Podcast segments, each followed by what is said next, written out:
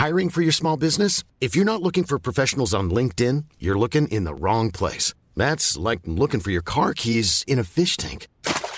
LinkedIn helps you hire professionals you can't find anywhere else, even those who aren't actively searching for a new job but might be open to the perfect role. In a given month, over 70% of LinkedIn users don't even visit other leading job sites. So start looking in the right place. With LinkedIn, you can hire professionals like a professional. Post your free job on linkedin.com slash people today. Estas son las breves del coronavirus. La información más relevante sobre el COVID-19 por el Heraldo de México.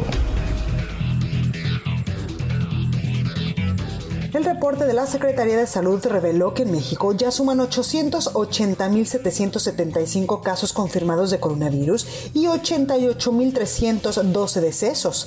A nivel internacional, el conteo de la Universidad de Johns Hopkins de los Estados Unidos reporta que hoy en todo el mundo hay 42.039.000 contagios del nuevo COVID-19 y 1.223.000 muertes.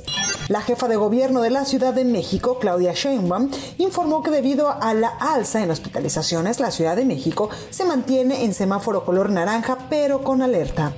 Ante el incumplimiento de las medidas sanitarias en los bares, que se reconvirtieron en restaurantes, las autoridades de la Ciudad de México van a reforzar la vigilancia en estos establecimientos mercantiles.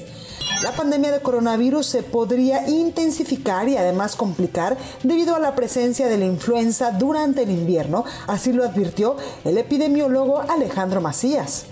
La Junta de Coordinación Política del Senado de la República instruyó que a todos los senadores y trabajadores de la Cámara Alta se realicen pruebas para detectar coronavirus.